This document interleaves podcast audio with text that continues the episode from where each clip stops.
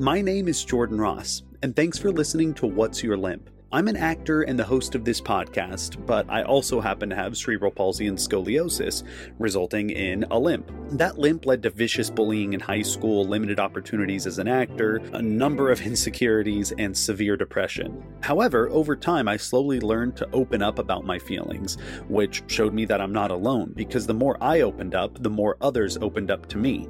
I quickly learned that everyone has a limp, whether it's physical or internal. I stopped seeing my limp as a weakness and began to see it as an asset. And that's the goal of this podcast is to help others do the same. So, as you listen to my conversations with some of your favorite actors, athletes, singers, and public figures, listen closely because you might just find out that some of them struggle with the exact same limp as you. So let's all learn to love our limps together.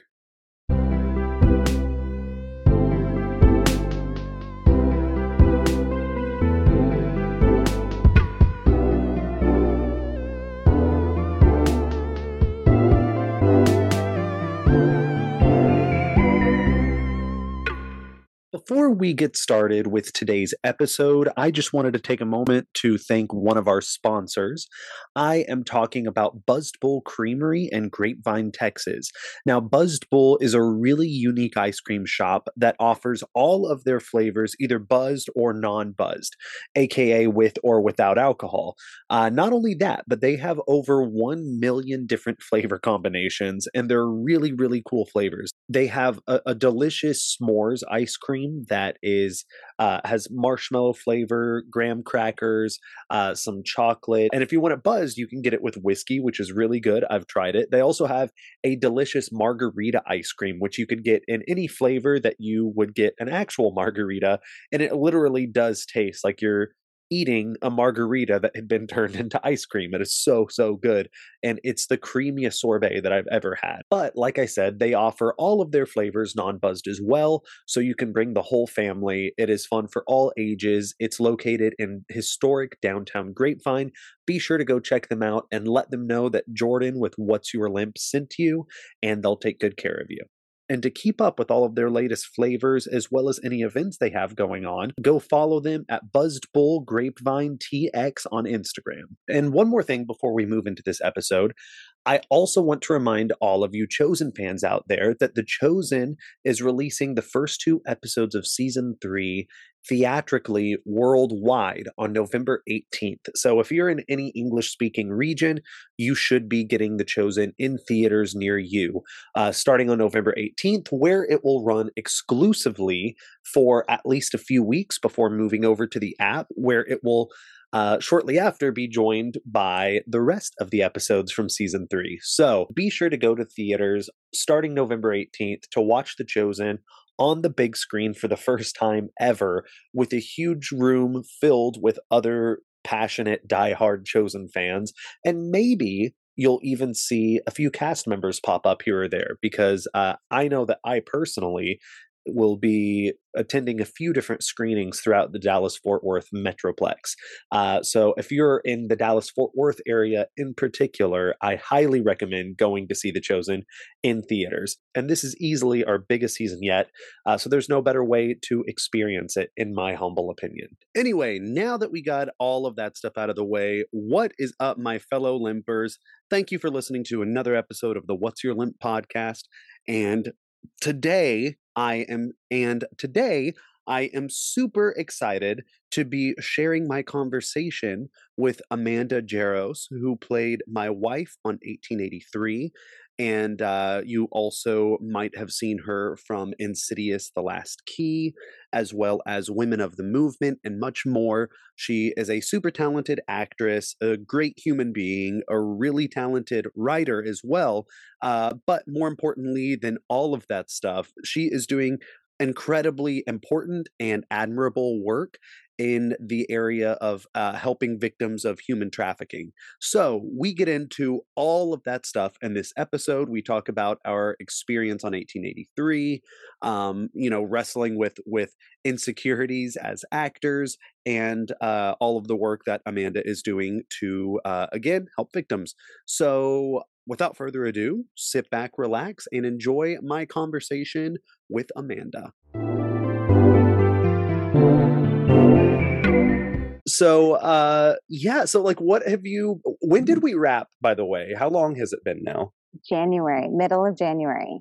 okay yeah, Yeah. so it's been a little bit that's really Yeah. weird I um know, I know. It's been it's been almost 10 months. yeah that's Yeah. crazy I Well, this time I keep getting because at, at this point last year we were like shooting so it's weird to get these like Facebook memories popping up of like this is what I was doing on this I day last year so it's bringing back all these these emotions from while we were shooting um but what have you been up to since like what what have you been doing to to stay busy Oh my gosh, craziness. Um, so I've traveled a bit. I've uh, been working on a lot of scripts. Um, I've had three in development, and um, I've just been packaging two TV shows. Um, so doing more on the writing side, and um, I am now working with a a new team of theatrical agents. Um, so that will hopefully start picking up soon yeah and um, yeah, just a lot of more, a lot of writing in this season until Yeah. the next acting thing comes along. But I, I love writing as much as I love acting, so it's um, it's a win-win for me, and also Yeah. volunteering, Right. um, with After Hours Ministry. So um, and doing a lot of anti-trafficking awareness, um, yeah in that field as well. Yeah well, that's cool. I, I was gonna say because like I, whenever there are like the slow times, it's nice to have another thing that you enjoy just as much. And for the longest time, like I always tried to find my thing that I enjoyed doing as much as acting, or even as close, like close to as much as I enjoyed acting. Um, but I couldn't find it. Like I would try doing little things, like I did a YouTube video where I like reviewed movies for a while, yeah, um, and then. I would, yeah, not at all, because I'm just like watching movies and talking about movies that I wish I was in.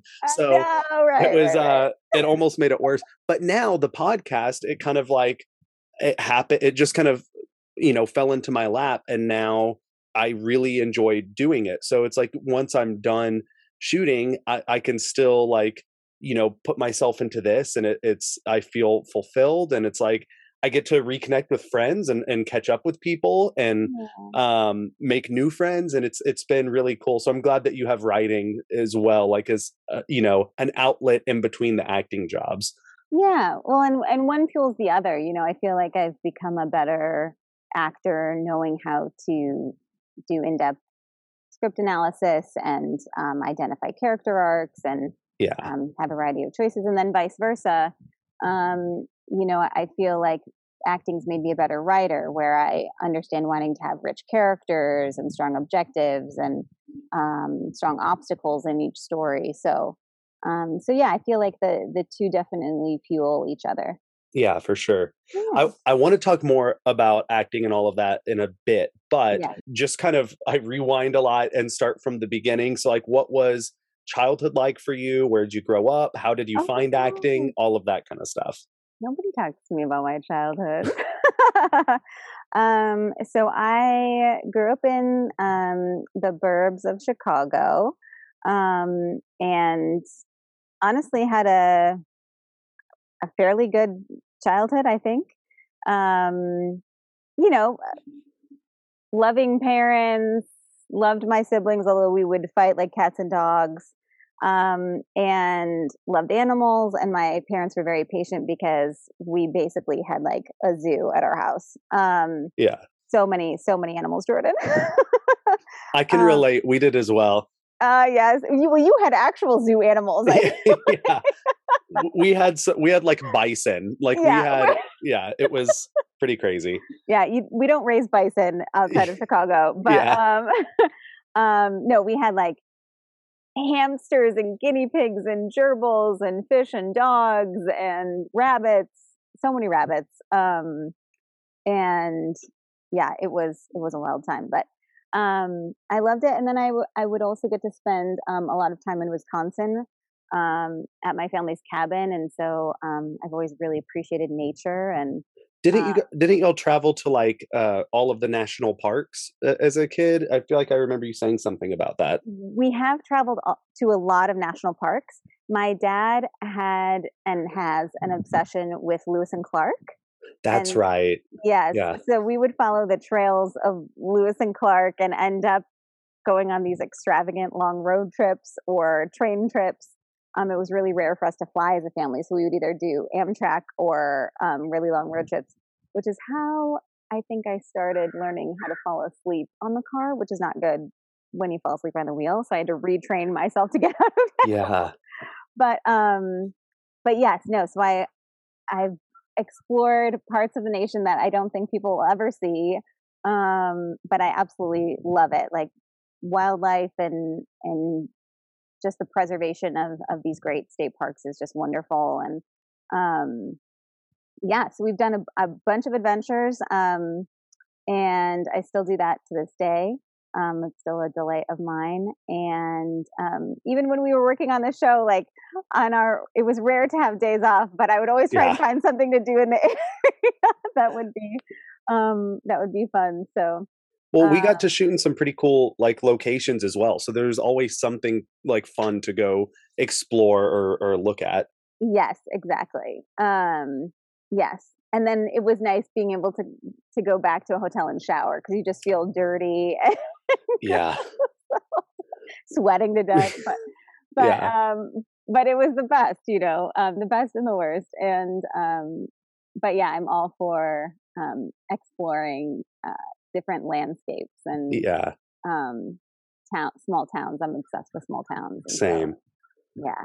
Um Yeah. how did you like find acting and and like at what point did you start did you realize that this was like what you wanted to pursue as a career? Good question. So I thought when I was little, I really wanted to be a vet or a zoologist because again, I had this love for animals. Yeah. I think we've talked about this because I wanted to be a vet when I was a little Oh, kid that's as well. right. Yes, So we both want to be vets, and we both have scoliosis. yeah, that's why we got married. yeah, exactly. Yeah. Our characters were made for each other. yeah. um, and yes, so uh, I, it was either biology, honors biology, or chemistry, and I did not do well. I definitely didn't do well in chemistry, but I think when I was trying to understand like basic cell structure in Yeah. um, I was discouraged because I was like, Dad, this doesn't feel like it's my strength. And um, I don't know how I'm going to be a vet if I can't understand, you know, the science behind uh, how to do a, a surgery on an animal or you know whatever.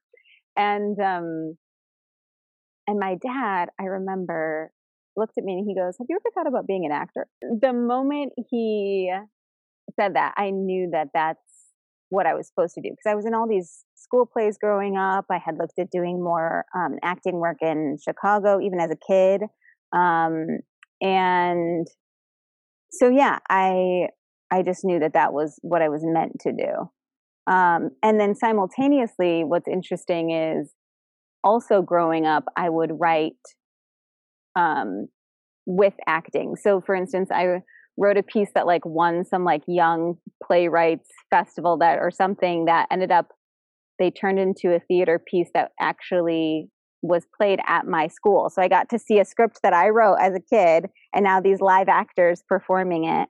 Um, or when I was in high school, I did um, speech and debate, and and they also have different um, acting categories. And I would write original one woman shows and perform them. Um, so it was always this balance of of the two. Yeah. Um, but yeah, I've known I've known I was going to be in the entertainment industry for for some time. It always felt natural to me. Yeah. Well, I was going to ask too about like how your parents um reacted to it, but since your dad's one that like gave you the idea, I assume they were pretty supportive throughout the whole journey. Yeah, they've they've both been very supportive throughout the whole journey. My mom actually came to the premiere of 1883. That's right. yeah. Um, she was so excited, and um, yeah, they've they've both been great cheerleaders along the way, and they've seen the highs and the lows. You know, sometimes some years are have more work than others, and um, and you know now I'm in a season where, uh, you know, I really want to play rich characters, and um, and so it's it's really great that they're just so supportive in whatever choices I choose to make. Um, Yeah. so that's been that's been great. Yeah, that's awesome. I mean, it's it's so important. My mom actually for the chosen we wrapped like I guess it was a couple weeks ago now. I can't remember. It all blends together, but we wrapped recently, okay. and um, we now the first two episodes are going to be released theatrically um yeah. and it'll be uh we're doing our first ever red carpet premiere in oh, Atlanta on November 15th. So okay. it'll be uh my mom is it'll be my first like premiere for something. So uh my mom is is going out there as well. So I'm I'm excited oh, to I love that. have her. Yeah, it'd be so great. Because your parents have always been supportive of your acting career too. Yeah. Um you you do want to protect your children. You don't want them to be hurt, but at the same time, um, I think that my mom's approach of like, whatever you want to do, I believe in you, you can accomplish it, even if it's not always true. Um, I it definitely helped because you know, in order to accomplish, you know, the big things that we we dream up, uh, I feel like you do have to have a bit of um, delusion, and you have to, yeah. uh, you know, this this kind of like this this confidence that like no matter what you're gonna you're gonna make it even though that's not always the case and i, I think that um, that has definitely helped but uh, so 1883 though leading up to that once you got that um, for that was definitely the longest shoot that I had ever done mm-hmm. at the mm-hmm. time and it was mm-hmm. one of the most brutal so like what was the I want to talk a lot about that um but what was your it was also one of the best experiences I've ever had. I don't yeah, want to make right. it sound like it was this no, horrible thing. No, it was also fantastic. Yeah. Yeah. But leading up to 1883, what was that uh, audition process? How did you find out you got it? Like, what was going through your mind with all of that? Yeah. So 2021 was a, a really awesome, busy year for me. And I had just come off of um, a feature film, another show, Women of the Movement on ABC um, I had done a little stint on another show um, and then another feature film. And so it was kind of like my month off in 2021 was May. It was mm-hmm. like half of April and May. Um, and then, um, so I was working on A Doll's House, which is an American Pantheon film. Um, and it's kind of like this experimental um, theater piece turned into um, obviously feature film. Yeah. And so I'm in the middle of that process, and I get an email from my old Chicago agent from back in the day. Um, and they're like, We got you this audition for um, this new Taylor Sheridan show. Do you want to put something on tape? And I was like, How weird that I'm I haven't heard from you in years, and they're lovely. They just knew that I had, you know, I'd been working um, in other places, and um, and their regional agent just to um, Illinois, and they get me this this piece on you know 1883. So I said, yeah, I can put something on tape, of course. Um, and I looked up the show, and I was really excited about it. And I looked up Alina's breakdown, and I knew that I would fit the role pretty well. Um, and so I just put something on tape, um, drove out to a dear friend in Ojai and, um, and yeah, he, he was gracious and, and put me on tape. And then, um, I had, I didn't know if I had booked it or not. I hadn't heard anything. And then they booked me straight off of that tape. Um, and I found out I, originally they wanted me out August 24th or so, whenever, um, uh, most of us had gotten together. And then I got a notice, no, you should come to cowboy camp. Can you leave in three days? Yeah. Um, and which was really two days because I had my one of my best friend's weddings and I was a maid of honor. And so that day is just wiped out. like right. it's like, oh, okay, I have like two days to figure out where my dogs are going, pack up my life. I don't know when I'm coming back. Um, and it all worked out, which is yeah. Amazing. Yeah it was uh yeah like uh, whenever i booked it it was I, I, had found out that they were shooting a lot of it in Fort Worth or near Fort Worth. Mhm. So I just looked up the emails of the producers, Right. I And- remember you did that. just like cold emailed them and was like, "Hey, here's my stuff. I'd love to audition." And then Which that's ballsy, later- Jordan. I mean, it's how I've it's kind of been uh how I've been able to like get this podcast going because I've I've learned how to one find the contact information for people, but two uh You're a sleuth. yeah, and and two like email them in a way that's not like, wait, who is this guy? How did he get my email? Like yeah, where nobody wants to feel like somebody's creeping on them. yeah so it's it's a it's a you know a science I, I it took a while to to perfect but um i just emailed them and then a couple of days later i got an audition for like basically they wanted me to read for five different characters. Um it was like every male immigrant character basically. Um so i did all of those and then uh i got Mikkel and it was one of those things where I thought like, oh cool, I you know because of the scene, it was literally the line was sorry, no English, and um, so I was like, okay, I'm gonna work a day, maybe a couple of extra days because I didn't know the whole story. Um, Oh, you're in for a treat. yeah, and uh, I I got there, and it even like once we started because th- there wasn't um there, it was such a huge cast. Uh, most of us really didn't really know how long we'd be around and like Mhm. how many days we'd work and how many episodes we were in. So Mhm. for a lot of us, we're kind of piecing it together as we're going. Right. Um, I remember, spoiler alert, uh, if, if you haven't seen 1883, watch it now. But um, I remember finding out like that you and I make it to episode nine and Mhm. what happens to us. And that was like a month into filming. So I, uh, it was, it was definitely an interesting um, exper- experience p- piecing all of the, the, you know, little bits of information together. But yeah. it um i wanted to ask you like as actors we always we want something we can like really sink our teeth into and like flesh out characters but Yeah. you know we worked like a, a lot of days over the course of those 6 months um but only really got to speak in you know 3 days or something like that like in in the scene the vast majority of the days we're in a wagon you know 200 yards away Cross where- stitching. yeah the cross stitches I brought.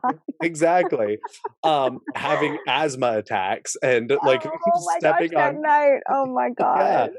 and like you know trying not to step on those like yucca plants and all of this stuff like there was it was The yucca plant. Yeah i hated those but there was so much like uh downtime and on one hand it was so much fun because we got to know everyone really well. Yeah. we got to like you know there's so many days where we're just literally goofing around in the very back because the camera cannot see us. We're we're literally specks on the screen. Um, reveal all of our secrets, i know right?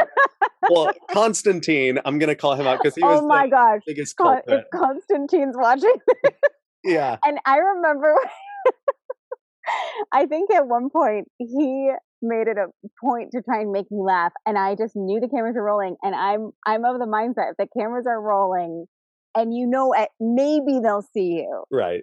Like you have to be in character, and so he kept trying, and I was just like deadpan, like was this when he was like he was like just doing these really exaggerated like uh gestures and he's like pointing at like nothing and yeah i think i remember that too that was really when, funny when they would call cut, I would just like bust a gut, but I had to hold Yeah. it because I was like, "There's a chance." yeah I didn't care. well that's why so it was fun though because you and i every scene pretty much were like glued to the hip um Mhm. but we had a lot of one i did appreciate that you were always in character even when um you know we're because like we're, we're shooting these scenes that take all day they were really long days Yeah, and yeah. um we maybe a glimpse shows up on on film Mhm. and uh whenever they piece it all together but it was like it was still fun even though 99.9% of the stuff we were doing is never going to be seen um it was it was nice getting to just like be in the moment and getting to like react to what's happening and create our own little stories like there's one moment that I think it actually shows up uh, for like a split second, but where Mark, uh, who plays Joseph, is being beat up by this, you know, other immigrant uh, who, uh, who is an actor that's actually named Joseph. yes, yes. And uh, as he's beating him up, since our characters were kind of, you know, uh, in a lot of scenes with Mark and Anna's characters, we were uh we kind of came up with this backstory where it's like oh i would feel protective and maybe want to go defend him and then you pull me back because you don't want me to get beat up too. So like little things like that it was fun just kind of um you know creating these little small moments that i feel like made the uh, you know even though they show up for a second it kind of makes it all feel a little more real um so i'm glad that we got to do all of that together and that you know neither of us were phoning it in uh, yes agreed when it's definitely um easy to do at times you know that it could Certainly. we could have and and sometimes you know it was mind games um you know when some of it would just feel um oh, well, how do, how do I put this the right way? It, it, it just felt like the same like wheel every day when, you know, yeah. it's like, oh, well, like we just feel like we're in the background. But ultimately, I think acting is you're in character and you're experiencing something with another being or atmosphere. And how do you react to the circumstances around you? And you don't really need an audience for that. Yeah. And so I think to get over the mind games, it's like, okay, instead of being discouraged like oh like i you know i don't have a big scene or whatever it was like no like i can still take this opportunity to do what i love and to still to still act with this amazing co-star of mine um, jordan ross and we can have fun um, doing what we love even if nobody sees us. Yeah. Um, and so that that i think helped like reframe um, just how to maximize a great yeah. experience on set yeah. Well that's what i, I was going to ask like how you but I think you kind of answered the question though about how you balanced the you know because as actors we all there is a bit of that ego where it's like we see other people that have a really like meaty scene and we're like I could do that. I want to do that. And uh where so there there's a bit of that where it's like um not like jealousy but just we're actors. We want to act. We want we want to um you know have have something to do. And uh i think that that's how I was able to um, fight those feelings on set, eh, which was just to be in the moment and you know respond to it truthfully and create these little backstories, and it made it all feel um, you know more authentic, and it was it, it actually was fulfilling, and it, it's uh, that's how I was kind of able to escape those those feelings of like well we're just you know background we're just uh, uh, you know like which there's nothing wrong with that i used to do a ton of background and i'm but, so appreciative of the background actors who worked on 1880 yeah because they, they worked so more than us honestly oh my goodness yeah like, and and they didn't you know yeah they're i'm just sorry yeah. i'm frazzled because my mind is blown on how um, they always showed up for work. They were always excited to be there. Yeah. Um, and they had sometimes longer days and like physically, it was a brutal shoot because we're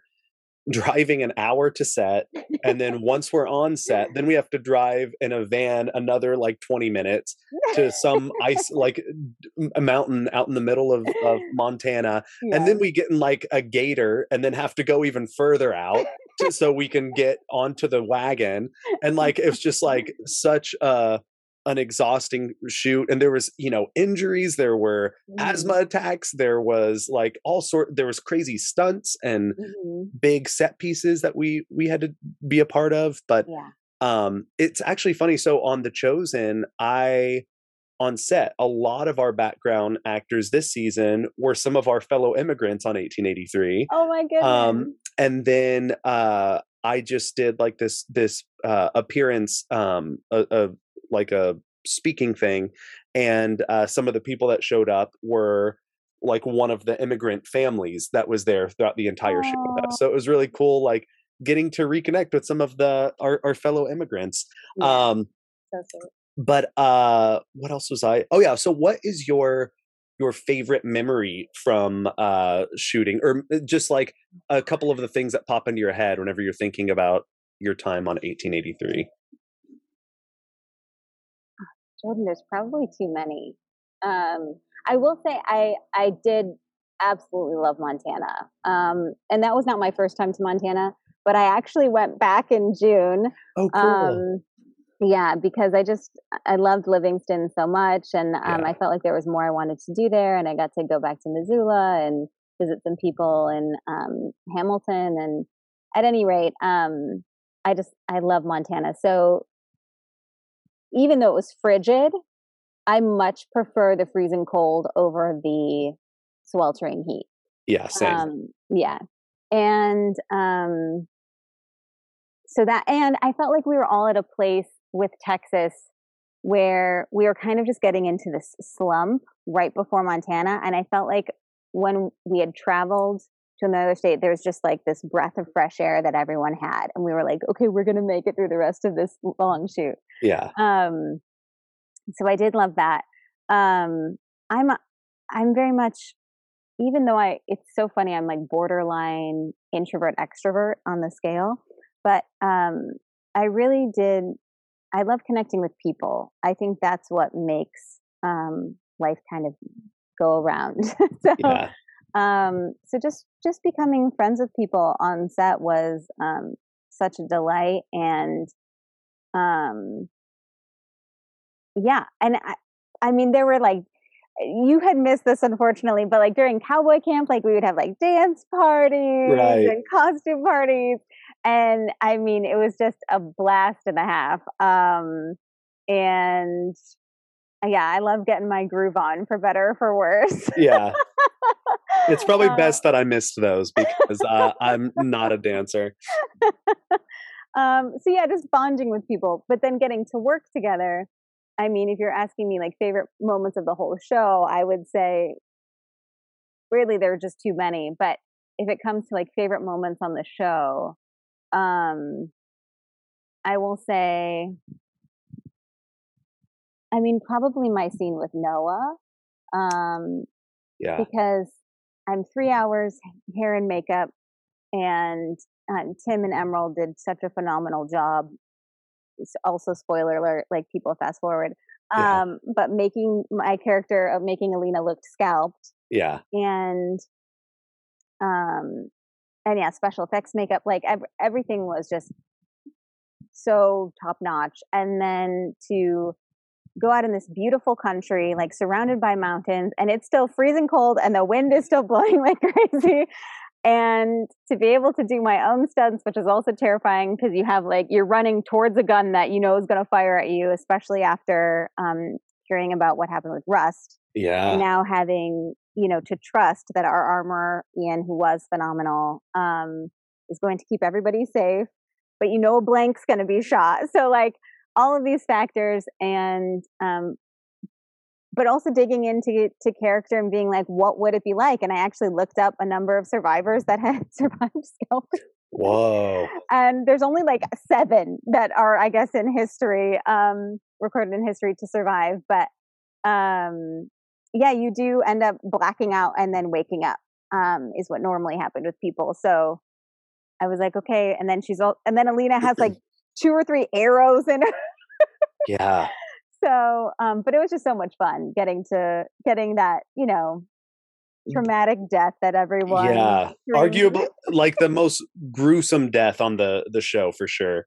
yeah It was uh uh I just realized speaking of blood, a scab came off of my leg and I just I felt I was like, why is my leg wet? And there's Are just blood- okay? I'm good, I'm good. okay Um no, but we uh that was a really fun sequence like that whole battle that we shot because it took like three or four days to shoot all of it because there was so much that was going on Mhm. um and it was uh, it was really cold up there Yeah. and you and i both are covered in blood and uh and it's like this wet gooey makeup and it's like freezing on our faces and i remember you know we're like in these tints that are almost blowing away Oh, trying Some to of stay them did warm blow away, Jordan. yeah and it was it was such a fun uh like as actors you want to be a part of like these big th- these big uh scenes and like battle scenes and and these exciting sequences and we got to do that and uh it was you know i remember a horse almost stepped on my head Oh my gosh, Uh, I remember that. there was uh yeah it was it was a Drama. crazy time but it was it was fun my favorite part at the end of each of those days because i think it was four days i had you and i both had to have all of the special effects uh, effects makeup on and Mhm. we um at the end of the day getting to go back to the makeup trailer hair and makeup trailers and getting like a head massage uh, in like the hot Ah, yeah, water right, after the- being out in yes. 30 degree weather i do want to shift gears and talk about uh you know you're you're very involved with like nonprofit organizations and and with helping specifically women that have been victims of uh sex trafficking and how did you get involved in all of that and like tell us a little bit about um you know the work that you're doing and some of the statistics that people might not be aware of But what can you tell us about what you're doing Yeah. So I've been a team leader um, and volunteer and anti trafficking advocate with After Hours Ministry for about a decade. Um, soon after I'd kind of settled into LA, um, I had gotten involved. And how I got connected with that organization was I had read a book that just inspired me to serve my community more. And um, I felt like it was really important um, to stay balanced um, to realize that there are other people in need. And I feel like it's a common temptation with actors um, to be, like you said, egocentric. Like yeah it is very tempting to make your whole world about you or what you can get or who you can use. And I, I don't really like doing any of that stuff. Although I also know, you know, networking is helpful and making connections and genuine friendships is helpful yeah um, to succeed in in whatever capacity people would like. But I always wanted to be able to give back to people in need, and anti-human trafficking was never on my radar. like I didn't know it was happening in the United States, let alone in California where I lived, and I just knew that I wanted to serve more. And so I had been attending a church at the time that um, had announced they had been helping support after hours ministry. And um, there is a training after service one day if you want to check it out and learn more. And it just piques my interest enough because I, even to this day, um, get insomnia. I'm a bit of a night owl. And I knew waking up really early to serve at a soup kitchen or something of the equivalent was probably not going to work for my physical health. yeah and so, so I was like, okay, I need something where I can serve at night. And this organization would serve like 11 p.m. to 3 a.m. or 4 a.m. So I was like, I could do that. Um, so I went to a training and it was a little mind blowing. Um, and I had learned, and obviously it's now fast forward 10 years later, there's currently almost um, 25 million human trafficking victims around the world. wow Um, that's calculated by the U.S. Department of State. And um, the federal government recognizes that human trafficking, um, specifically sex trafficking, is when um, someone uh, ha- has a com- a paid. Hold on, let me read the definition for the podcast so it's accurate. Um, but it's essentially when someone does a commercial paid sex act Mhm. um, due to fraud, coercion, um, deceit, force, and there's one other um, stipulation that would categorize something as trafficking, or if anyone does a commercial paid sex act under the age of 18, because they would Right. be considered non-consensual over minors. yeah And so I had just started learning that there's a lot of predominantly women um, and girls who make up over 90% of sex trafficking victims. Um, it is a sexist industry um, that are.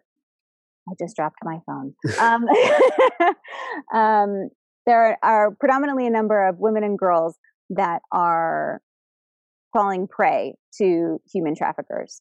And also, my idea of who human traffickers were has varied the more uh, I've become involved with multiple organizations. And, you know, I, I honestly, I used to be somebody that would maybe hear about prostitution and and maybe have a lot of judgment there. And now I say victims of prostitution are survivors of human trafficking because so many of the women who turn tricks and who are sex trafficked have experienced various levels of trauma. And yeah. a lot of them can come from sexual abuse of a family member, of a friend, of a neighbor, someone they trust. And when you have this makeup of poverty um, and a emotionally or mentally uh, abusive relationship where someone is essentially manipulated into turning tricks and it's for their benefit, mm-hmm. um, then we can see that due to that misinformation that person now believes, um, they've been tricked into circumstances they maybe wouldn't have otherwise chosen for themselves. Yeah.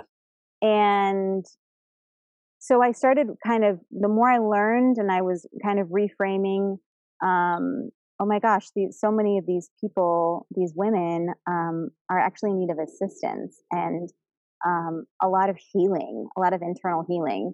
And so that's essentially why I chose to get involved with After Hours, After Hours Ministry 10 years ago.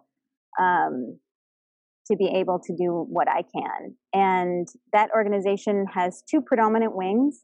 The first is street outreach, and the second is aftercare. Um, mm-hmm. Um, and I've volunteered with both. But that organization will actually go to women um, who are trying to turn tricks on the street, and we build relationships with them. We want them to know they're not judged, um, whatever circumstances they're facing. We just want them to know that we're here for them whenever they're ready to transition out, or if they just need emotional support, if they need prayer, if they need a free meal, if they need shelter, whether a long term program or emergency shelter. Um, and so we kind of bridge the gap between um, programs that are isolated into just having kind of like a, a women's shelter. So they don't go out necessarily and do street outreach. So what we do is um, we make these relationships um, and then we give them our hotline card um, and see if they if they call or text. And then they transition to our our aftercare team which is when we meet up with them we'll do phone calls with them yeah. text with them and and help them get to where they need to go. I remember you I, I, when you were saying that i remembered one of the statistics that you had mentioned um about women that like get out and then go back to it. Uh how many times uh, on average does it take for them to like get out and go back before they're like permanently out about seven times wow so That's... yeah, our, our organization will assist a woman to help get out of what's called the game. Yeah. Um, and you know, we we might see them a few months later. We might see them three years later. Actually, I just saw at our last street outreach, um, I saw someone I hadn't seen in about four or five years back on the streets. Wow. And um, you know, there's any number of reasons why um, yeah. they end up back on the streets. Oftentimes, it's because they're once again manipulated by their pimp, um, and or threatened, um, or um, you know, in some cases there is sex addiction, um, which developed obviously due to those circumstances, um, either childhood trauma with sexual abuse. It's more rare, at least from discussions I've had, that um, a woman is experiencing sex addiction later in life, it's normally stemmed from trauma. Yeah. Um, and um, or you know, again, they're just tight and they need some fast cash. Mm-hmm. Um, and so, so, and there's there's more reasons than that why why women end up returning back to really dangerous situations. Um, and a lot of them do know the risk because there are Johns, um, men who purchase sex that um, are not moral people. And so they uh, you know can potentially harm um, women. You know i've i've had to help women off the street who get pepper sprayed who get um, you know we've had eggs or glass thrown at us because we're trying to help. And women have had uh, women that i've talked to have had knives pulled on them guns pulled on them. Um, and so you know women even um, women who are survivors of sex trafficking you know they'll even say well, I was raped. And some people will be like, well, you know, we're, we don't really have empathy or sympathy for you because you put yourself in that situation. The thing is, they were expecting again a cash transaction, and they'll they'll provide a trick and then they won't get paid. And so then in their mind, they say, well, that's rape. Mm-hmm. When, according to our organization, well, if you've gotten to the place that you are turning tricks because of your abuse, unhealed abuse, then again, we would consider that uh, non consensual sex. So, sex trafficking victims that are forced or coerced um, or manipulated into doing tricks, well, that's non consensual anyway because you've been yeah. misled. So, um, so yeah, it's a very complicated issue, but one that I've had increasing empathy for over the years, especially now that I know how many um, victims and survivors there are out, yeah. out there in the world and also in every single state in the United States. People don't realize that sex trafficking is happening in your local community. Right. Well, that's, you know, I'm and people may not believe this because of how many people are porn watchers, but I'm not a porn watcher. Um, and it's something, and that's not to say like as a teenager that I, you know, didn't, you know, I didn't have curiosities and I didn't look stuff up or have friends show me things. Like it's o- almost unavoidable in this day and age with cell phones and all of that stuff, even when we were younger.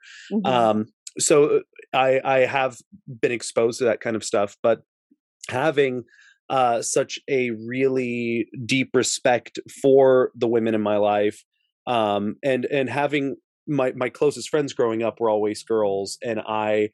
Uh, a lot of my girlfriends, um, whenever like my, my first girlfriends had a lot of of trauma earlier in their lives and yeah. you know there's the the term like slut shaming like people which I, I don't like that term anyway yeah, but like right. um there's they they I, I remember seeing uh, you know whether they were friends or if I had a girlfriend and and seeing the pain they were in when people would comment on uh, that part of their lives. And it's mm-hmm. like I could see what was what uh, all of that stemmed from. And I felt I always felt really a, a lot of empathy for them. And um, that's why when it comes to porn or you know strip clubs and stuff like that uh, I've always had uh, empathy. There, there, there's been like this. Um, I, I don't know. I don't know what I would call it, but there's. It's never been like this. This desire to,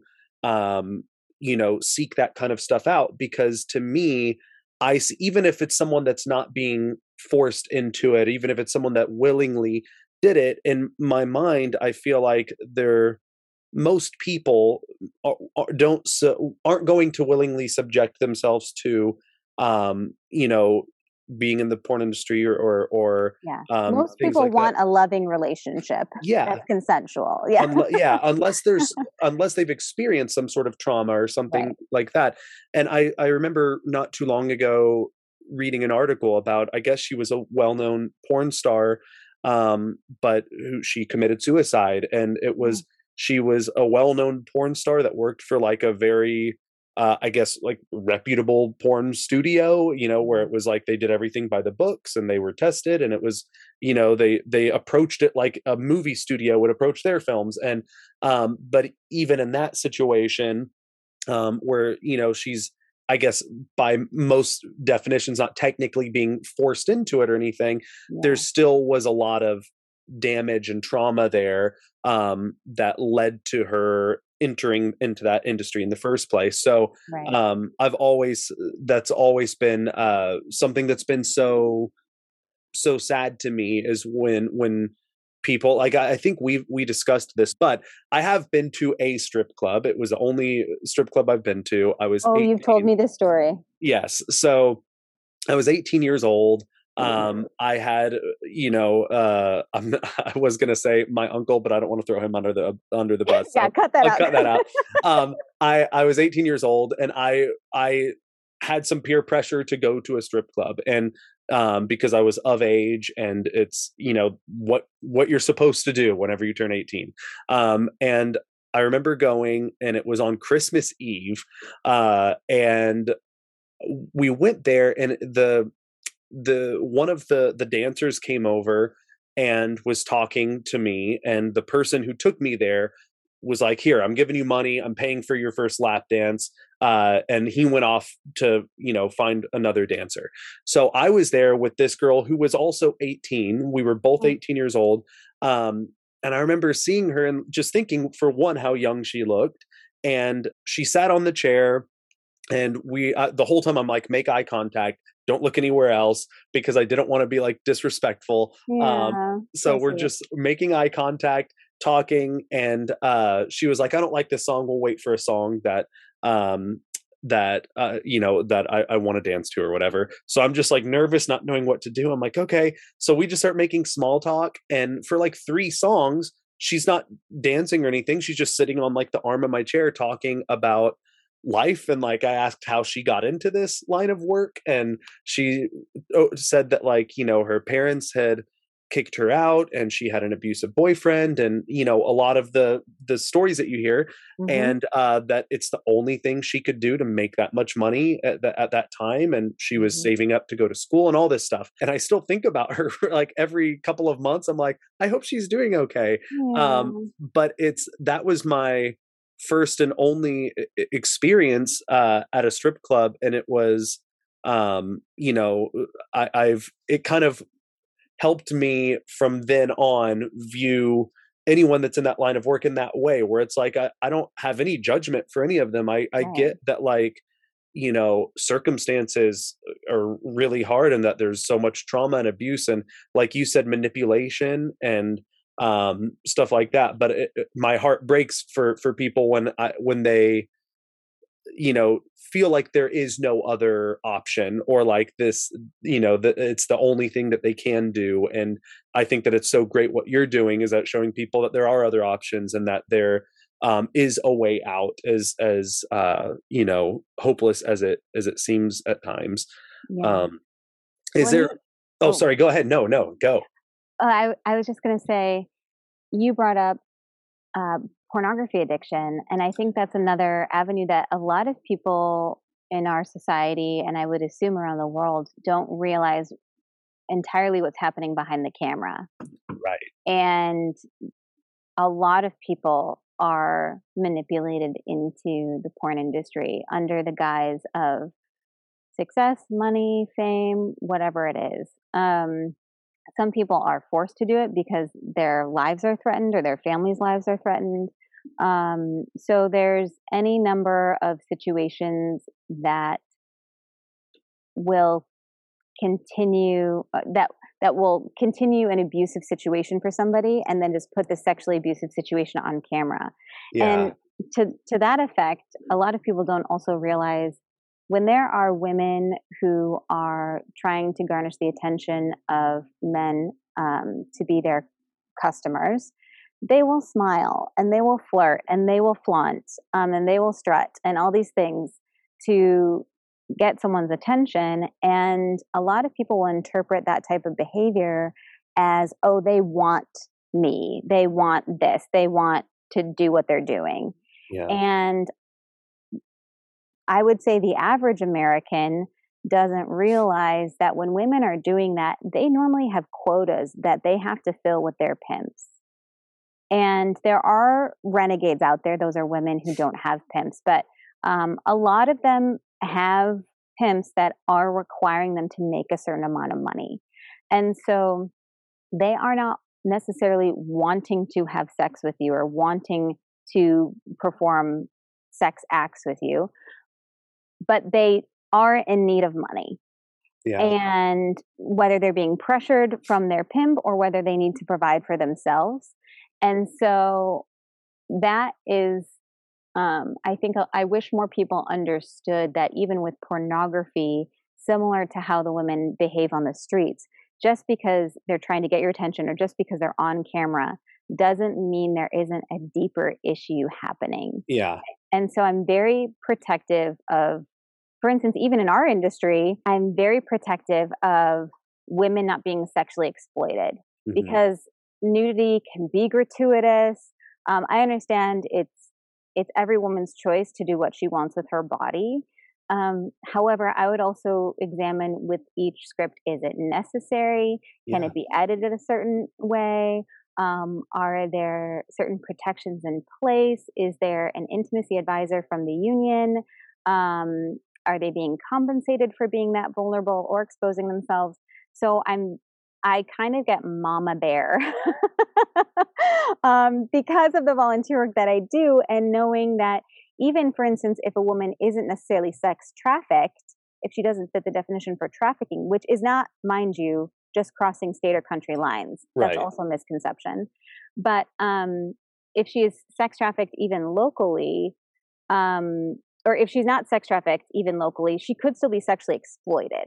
Sure, yeah. And so, so yeah, I'm very protective of of women in the industry um, for that reason. Well, there's some. Uh, I'm sure you have uh, uh, plenty of of stories or friends that have told you stories, but I know with me, like in the industry, I have so many actress friends who have felt pressured to do something or um, you know have have given in to the pressure at times because there's the powers uh, you know or the the power dynamics where they feel like there's again not really an option. Like if i say no am i going to be fired? Am i going to be blacklisted? Um i've experienced and, i've experienced this myself. I was yeah. you know when you when you stand up to someone you respect, um, who's you know having work on their project, whatever it is, to say no to something when they're expecting you to say yes, there is a chance you could get fired. Yeah. And you know, I've just been put in situations where I, I knew it would be it would mean more to myself in the long run to say no yeah than to be pressured into uh, a quick decision Right. Um, and I, I definitely feel the same way for any other women working on set. I don't want anyone to feel pressured to do anything they don't want to do. Yeah, exactly.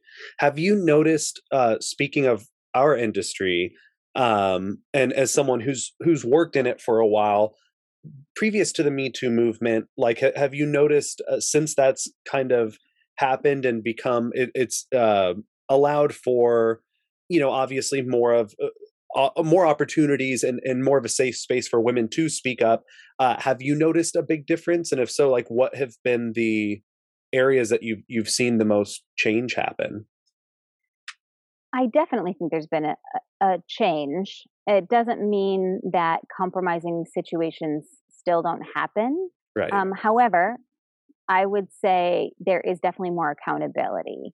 Yeah. Um, and so, one of the great things that has stemmed from the Me Too movement is, is that there are more female leaders in the industry. We have an increase in female directors. Shout out to Christina, you're awesome. I was just about to say, Christina is one of my favorite directors I've Loved ever with worked her. with, like in theater, yeah. film, anything. She's yeah. amazing. Yeah. Fantastic. Yeah.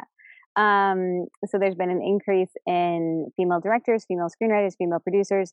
Now it's still not to the degree we need it to be, right? For yeah. for full equality, looking at ratios, if there's 50-50 in the world, there's 50-50 in the entertainment industry yeah. in leadership positions. But um, I do think that that that there is growth happening, and that helps change the dynamic of of just women and sex in the industry overall. Um, I think that there's also, um, you know, obviously it's better on set that there's now intimacy advisors um, that are part of union contracts. Um, I think that there is more accountability that if somebody, if a man decides to take a risk um, and pressure a woman, that she knows she has a voice. Mm-hmm. And that's probably one of, probably the most powerful thing that happened from the Me Too movement that women feel like they can now speak up about compromising situations yeah. where they don't want to do something but because they want to they want to keep a job um, or they want to be liked by someone um, they put themselves in in something that doesn't make them comfortable. And now thanks to the me too movement if something makes a woman feel uncomfortable she can speak out about it it's one of those things like in the industry so many people i remember being a teenager in la and you'd hear jokes about weinstein and things like that like even then where people knew and it was just one of Everyone those things knew. Yeah. where you can't say you don't say anything like there, sorry there's nothing we can do about it and i think with um like you said the accountability it, it makes it so more and more people are like you know speaking up because they know that they have to because if you don't then you also are accountable too so Mhm. I think uh, that has been key, um, and it's there's still definitely a lot of of work to do, but it's I think it's moving in the right direction. Anyway, so I don't want to take up too much more of your time, but yeah, no, you're good. what uh, what do you have going on that you want to plug? Where can people find you, and how can people get involved with the work you're doing for uh, victims of of sex trafficking? Yes. Okay. So if people want to find me on Instagram, it's just Amanda Jaros, J A R O S. Um, it is a Czech last name. It's pronounced Jarosz, but we've Americanized it. So Amanda, J A R O S, on Instagram or Twitter. I'm not on Twitter a lot, FYI. Um, or um, let's see, what else? Um, as for After Hours Ministry, just go to afterhoursministry.org to read more about what that organization is doing to help victims and survivors of sex trafficking, specifically in Los Angeles, California. Um, there are other organizations in other states, but obviously, After Hours Ministry would love your support. And um, and then yeah, keep uh, posted about where my scripts are going to be headed, um, which will be very exciting. And hopefully, I will have some good news for everybody soon.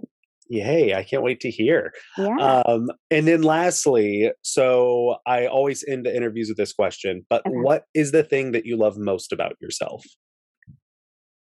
My goodness. Um, I, well, it's like multifaceted. I'm. Yeah. I think. I think I'm torn between.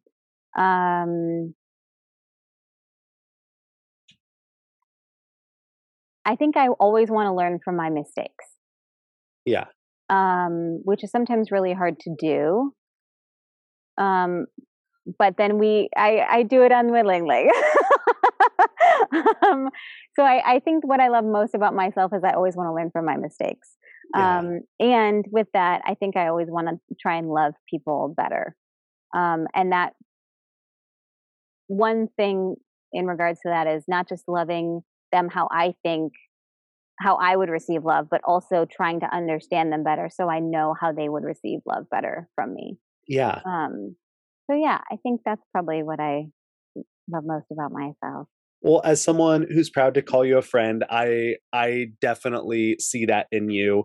You're um very thoughtful and and are are really good at meeting people where they're at and um were just the way you interact with everyone on set from you know whether it's like our 200 extras on set or hair and makeup or taylor sheridan and tim mcgraw like whoever it is that you're interacting with you have the same love and respect for them and i think that's really uh, admirable and i also love your uh, confidence in your convictions. Um, you aren't afraid to and it's something i uh, need to work on but you're not afraid to like speak your mind but in a respectful way uh, i'm way too much of a people pleaser at times and i know you can be I've too been there, yeah. I know, but- I've, yeah, I've gone to therapy for that, but it's Yeah. working. so- so if it's like if i see now if i saw a friend that you know someone was was disrespecting it's a lot easier for me to speak up then but if it's myself i'm very much uh like i'll just kind of let people do whatever i'm like whatever it's fine yeah even if i'm not necessarily comfortable or or feel respected with you know from what they said so i i think that i i really admire that you're able to stand up for yourself and uh you know there were times throughout shooting where even if it's a little thing like i'd see you you know state your opinion even if it was different from the person we're talking to and i was like i want to do more of that um for and uh, for worse. i i i think of like constantine i love constantine he won't I care love him so But- much. he's similar in that like he's not afraid to say his opinion either so it was fun Mhm. watching the two of you sometimes like a brother and sister Oh, go we are it. like we are like a brother and sister. That's why I love. yeah But and we also uh, there has to be also a level of respect there. right Because I, I think when I, I, unfortunately, I think our society has created kind of a polarized atmosphere. So it's it's almost like this mindset of like, well, if you love me, then you have to agree with me. Right. And and I would disagree with that. Yeah. like, I love you, but I don't have to agree with everything that that you believe or think. But I love you anyway. You know, like I still want to be kind to you. I want I want to wish you well, um, and I want to respect you.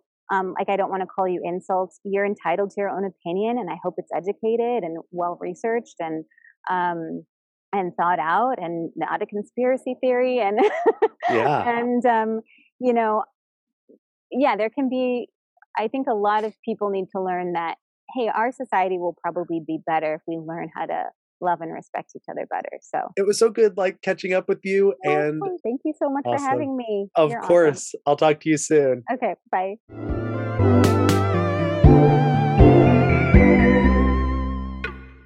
Thank you for listening to another episode of What's Your Limp. Now, before we move into the outro and talk about next week's guest, I just want to take another second to thank another one of our sponsors. This time, I am talking about Inclusion Coffee in downtown Arlington. Now, Inclusion Coffee is located right off of Main Street, a really cool location. It has a lot of really tall two story windows, so there's a lot of natural light that comes in delicious coffee, delicious teas, delicious pastries and sandwiches and tacos and all sorts of stuff. They have plenty of seating. They even have a few private rooms that you can rent out or reserve uh, for meetings or if you just want a little more peace and quiet while you get your work done. So it's it's a really really awesome place. It's a really awesome place. Uh, I've taken my kids there several times just to get some breakfast if I don't feel like cooking at home. I always get the white chocolate mocha, but they have a ton of different options. Uh, so go check out Inclusion Coffee in Arlington, Texas, whether you're just looking for a, a relaxing coffee with a friend or breakfast with the family or just wanting to get some work done, it is the perfect place for you. Inclusion Coffee in Arlington, Texas. And be sure to follow them on Instagram at, you guessed it, Inclusion Coffee. Anyway, I hope all of you enjoyed my conversation with Amanda as much as I did. You can go give her a follow on Instagram at Amanda Jaros, which is J A R O S, and uh, show her some love there and uh, support her both as an artist as well as a, an advocate and activist for others. Um, anyway, thanks again for coming on, Amanda. It was so great catching up with you. Uh, but now is the time for me to talk about next week's guest. Before I do that, I do want to remind everyone once again to go see The Chosen in theaters on November 18th, where we will be releasing episodes one and two. Also, today, which is Monday, October 17th, we have officially released the full trailer for season three. So if you haven't watched it yet, head on over to YouTube. Uh, just type in The Chosen on YouTube, and it should be one of the first things that pops up. And uh, I hope you enjoy it because I had chills the entire time I was watching that trailer. Um, but speaking of The Chosen, next week's guest is another one of my chosen castmates. This time, I am talking to the person that has been on this journey with me since day one. Uh, our two characters are pretty much glued to the hip. We're the original apostles. We were the the OGs, the or I guess the the OAs. Uh, we were the first two on the show to officially uh, be students of Jesus. And uh, I am talking about none other than Giovanni Cairo, who plays Thaddeus, Rad Thad. Uh, Giovanni is one of my favorite people in the world. He is just so genuinely sweet and uh, just happy. He's he's one of the most positive, optimistic, content, happy people that I've ever known. And he's such a genuine friend.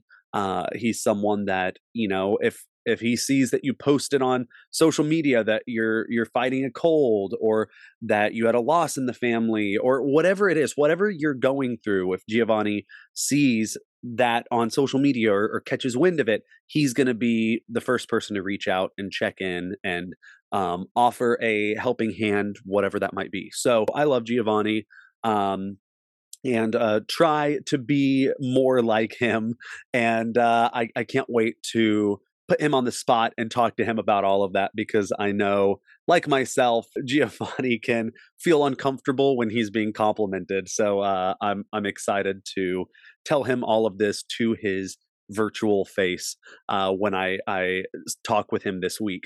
But that will be the episode you have to look forward to next Monday. So be sure to tune in, listen to my conversation with Giovanni.